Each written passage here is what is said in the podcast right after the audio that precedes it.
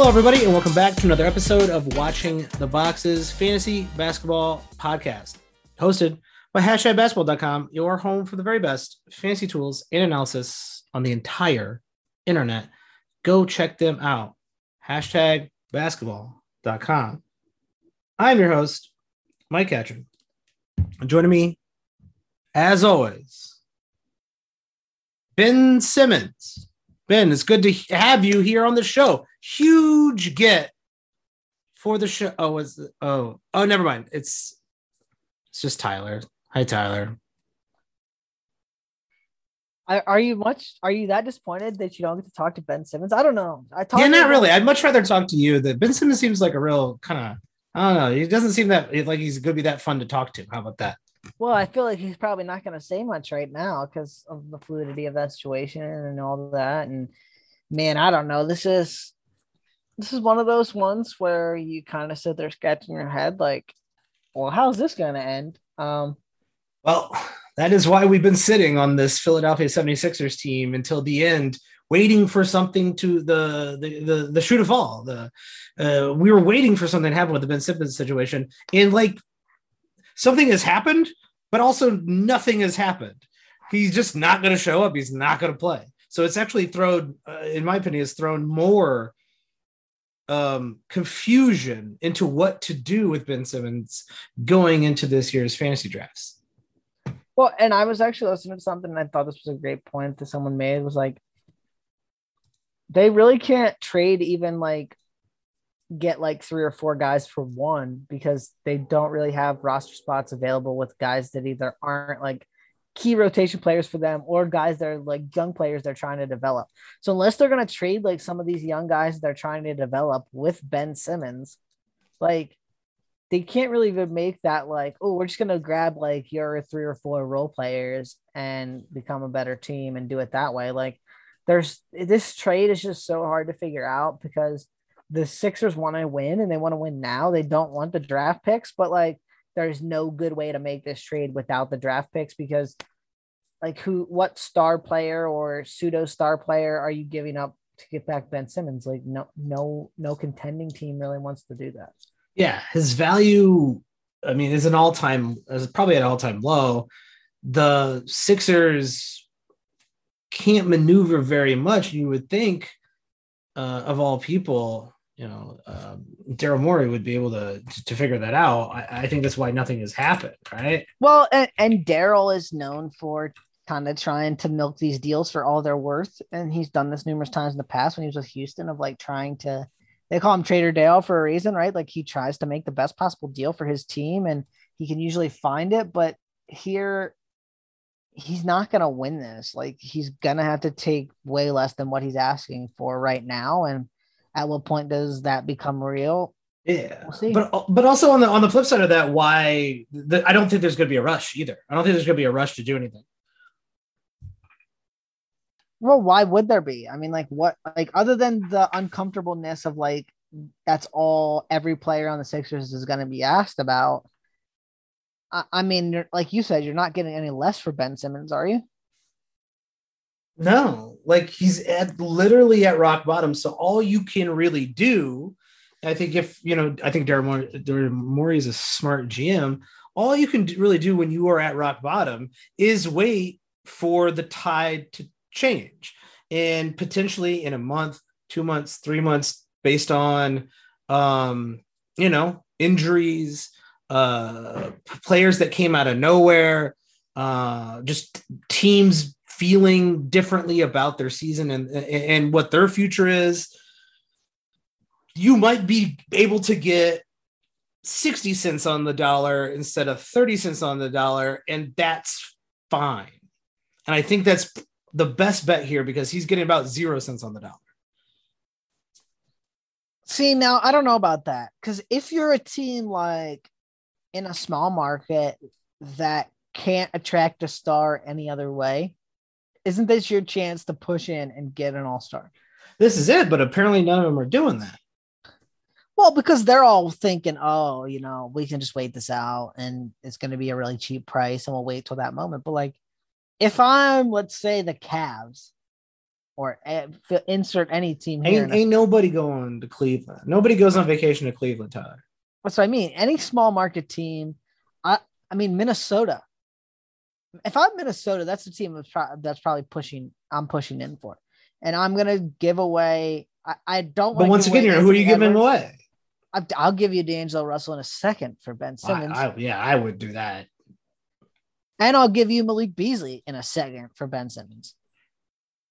I'll give you both D'Angelo Russell and Malik Beasley for Ben Simmons. But the problem is, is then like your team is less effective without both of those players surrounding Ben Simmons, or at least one of those players surrounding Ben Simmons. Yeah, but if you think Andrew Wig or yeah, Andrew Wiggins, well, that was a blast from the past. Yeah, uh, he Anthony was there Edwards, for a while. Anthony Edwards is a star player. Why? I mean, then you then you think you have two star players because Karl-Anthony Towns is a star player. Yeah, absolutely. So adding a third all-star to that team makes you pretty interesting. Like, are Malik Beasley and D'Angelo Russell all-star players? Like, nope. D'Angelo Russell was once, but the last couple of years have been pretty bad. Yeah, and I'm we. I don't think it's going to get too much better for D'Angelo Russell. I think it's it's who this is who he is. So going into the draft with Ben Simmons, where are you taking him? If at all, because if you're in a roto league, you already don't care about him in the top, you know, top eighty, top seventy-five. Eventually you got to take him, right? Because he has the points, the rebounds, the assists, the steals. Eventually you got to take him. And in, in certain punt builds, if you're punting free throws or three pointers, he's a good grab in those middle rounds.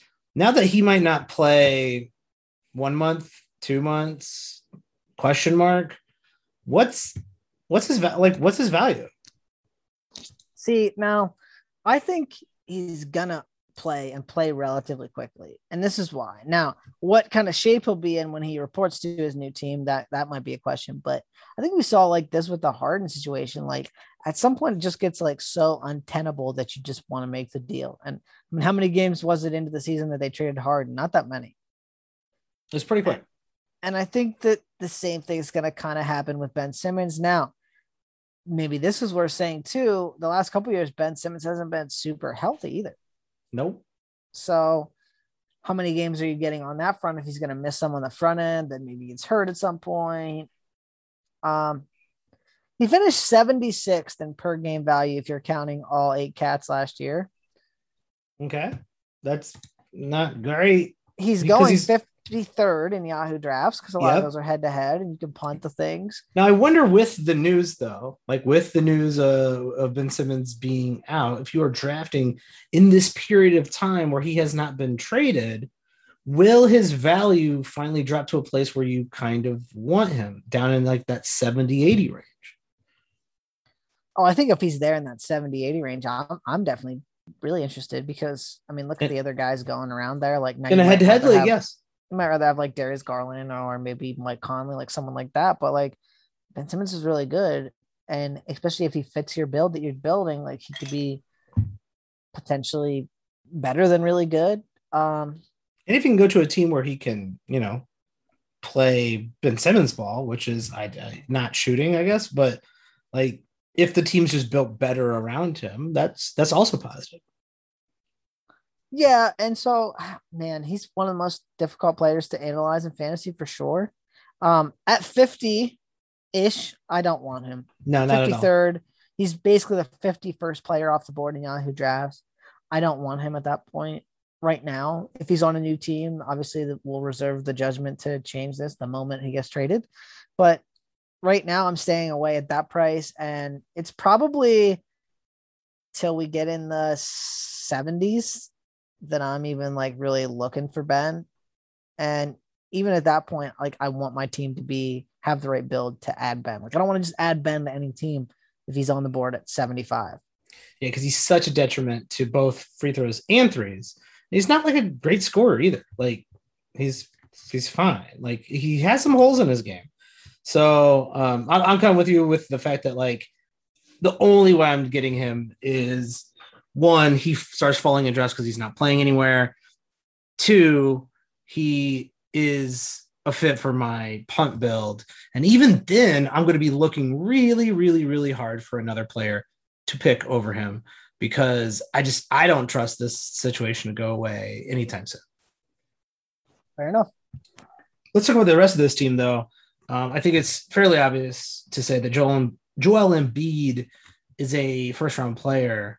And we've been, uh, you know, we've been talking, and after doing quite a few mock drafts, I don't know, I'm starting to like value great centers a little bit more than some of their, their, their first-round guard counterparts, simply because it's really hard to find an uh, absolute elite center like Joel Embiid.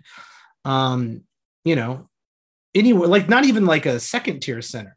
Like it's uh, the second tier centers dry up like at pick, uh, according to Yahoo, second tier centers dry up at pick fifteen. So if you're not leaving the first fifteen picks, but there's only a round and a half, um, with a really great center, you're going to be getting a center with a free throw problem, uh, or just these mediocre middling centers that are in the middle of the draft that go on a, there's a large run on bigs. They are in the, in the fourth round.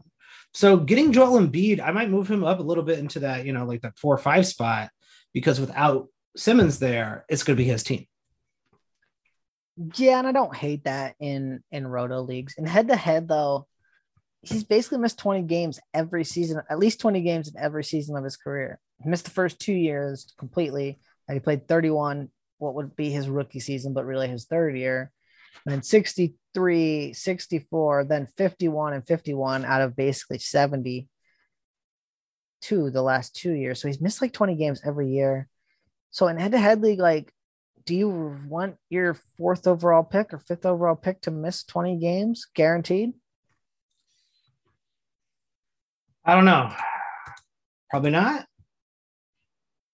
And so that's what I mean. Like, now we can talk about maybe a lot of these guys don't have a lot of safety, right? Like James Harden missed a lot of games last year. Kevin Durant missed a lot of games last year.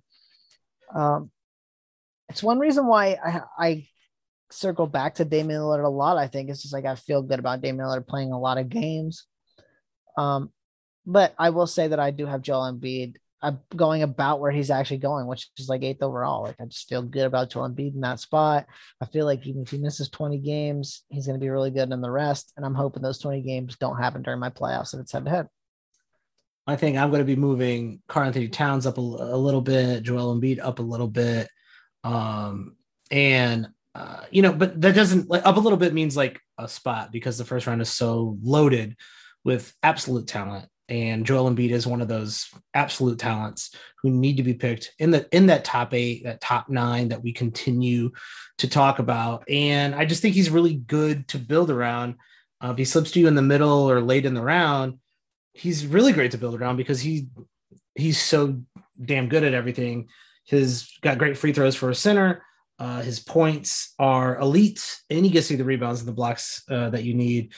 I don't really think you can go wrong drafting Joel Embiid. I'm not going to take his potential games played count into account when drafting him.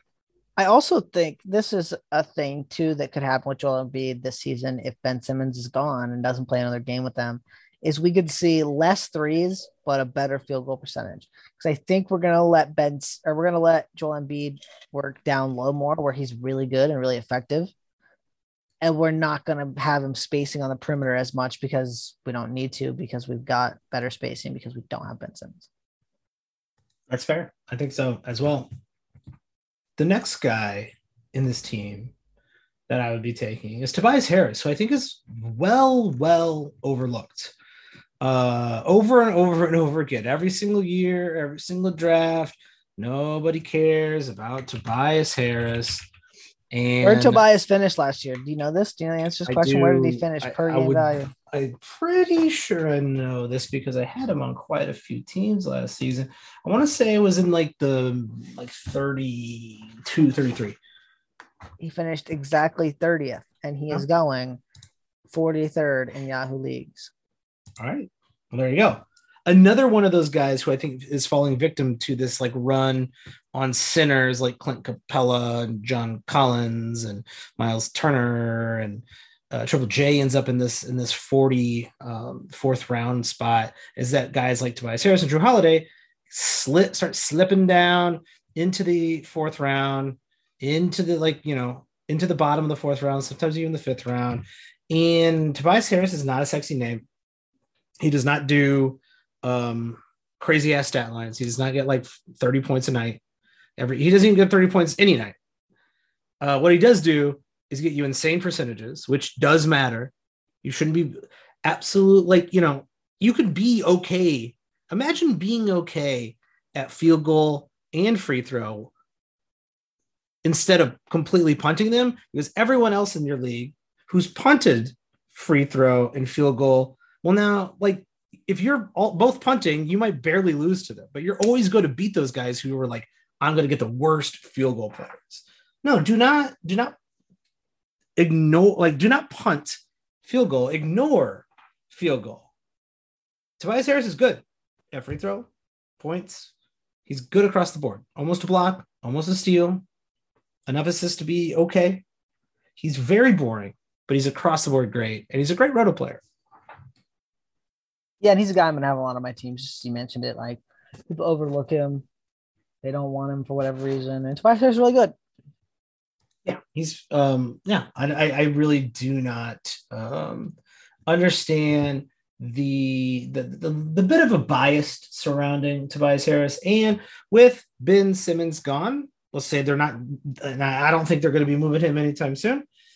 Someone's going to have to take those shots. And obviously Embiid's going to get some of them. And it's not a ton of shots, right? I think he only took, if I'm looking at rankings currently – Um, I don't know, like nine shots a game. Like, that's not a whole lot.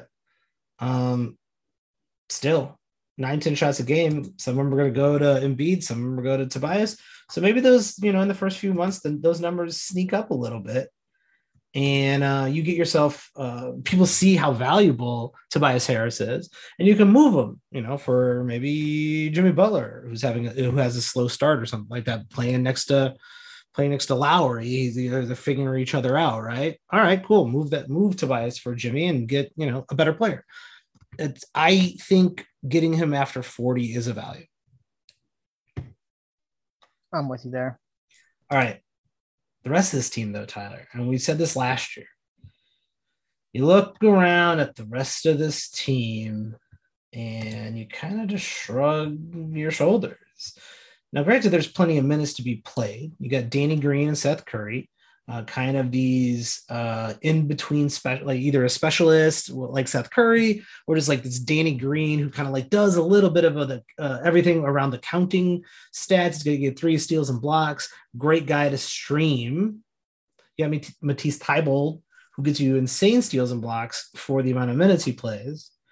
Um, someone's going to have to step in for Ben Simmons. Is that Shaq Milton? Is it George Hill? And if it's either one of them, do I care? George Hill is not on the team. So George Hill's not on the team anymore. No, George Hill's back Shit, in the You're right.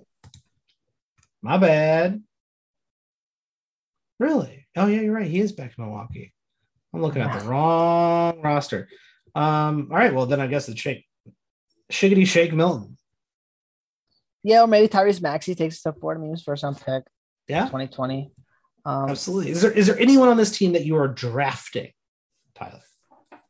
Well, someone is one of these players is being drafted by pretty much everybody, and you haven't even mentioned him yet. This is an Ooh. interesting one because I don't know. I don't actually don't know oh. how I feel about this. Andre Drummond? What? No, no one's no one's drafting. Yeah, eighty-seven point seven. What? eighty-seven, now, eighty-seven overall. Yeah, ahead of Jalen Green, Norman Powell, Jordan Clarkson, Wiggins. Give me a fucking break. All right, come um, on, y'all. Hold on, y'all. We need to have a talk. Um, how good? Why? This is a, this is a this is an interesting thing though. Say he plays fifteen minutes a game, which seems reasonable, right? Yeah. Can he do the Nerlens Noel, like get you a block no. and a steal in like fifteen minutes a game and no. be somewhat valuable? Because that's the only way I could see drafting. Like the rebounds are going to be good too, per minute. Like he's always he's he's been one of the best rebounders in the league for years. But like in may, maybe plays twenty. I can't really see them playing Joel and him why? together at yeah, all. Why would they do that? So I just don't really see why he's going this high. I don't really see why anyone's drafting him. Like I get they remember Drummond being good a couple of years ago, but it just doesn't seem to make a lot of sense. My guess that is what's going on here is just a bunch of people who hadn't played in a long time and used to take Andre Drummond in like the third round with their dumb pump build. And they're like, yeah, oh man, he's all the way. They're looking around at eighty-seven and they see all these names that they've never heard of in their entire lives. Like Bogdan Bogdanovic. Who's that? Jalen Green. Oh, I don't know. Norman Powell, Robert Covington. Who's that? Never heard of that person. Oh man. Oh, wait, Andre Drummond. I'm punting free throws because I started punting free throws from the very beginning of this uh, draft. Oh yeah, I'll take him. I'll take him here at eighty-seven. Hell yeah! That don't don't be that idiot. Don't be that idiot. Like, let's say he plays twenty-four minutes a game, right? Okay, rebounds. Okay, blocks. Okay, steals. Complete detriment to your free throws. Um, complete shit on your on your three pointers. You, I'm trying to, I'm trying to make him good, right?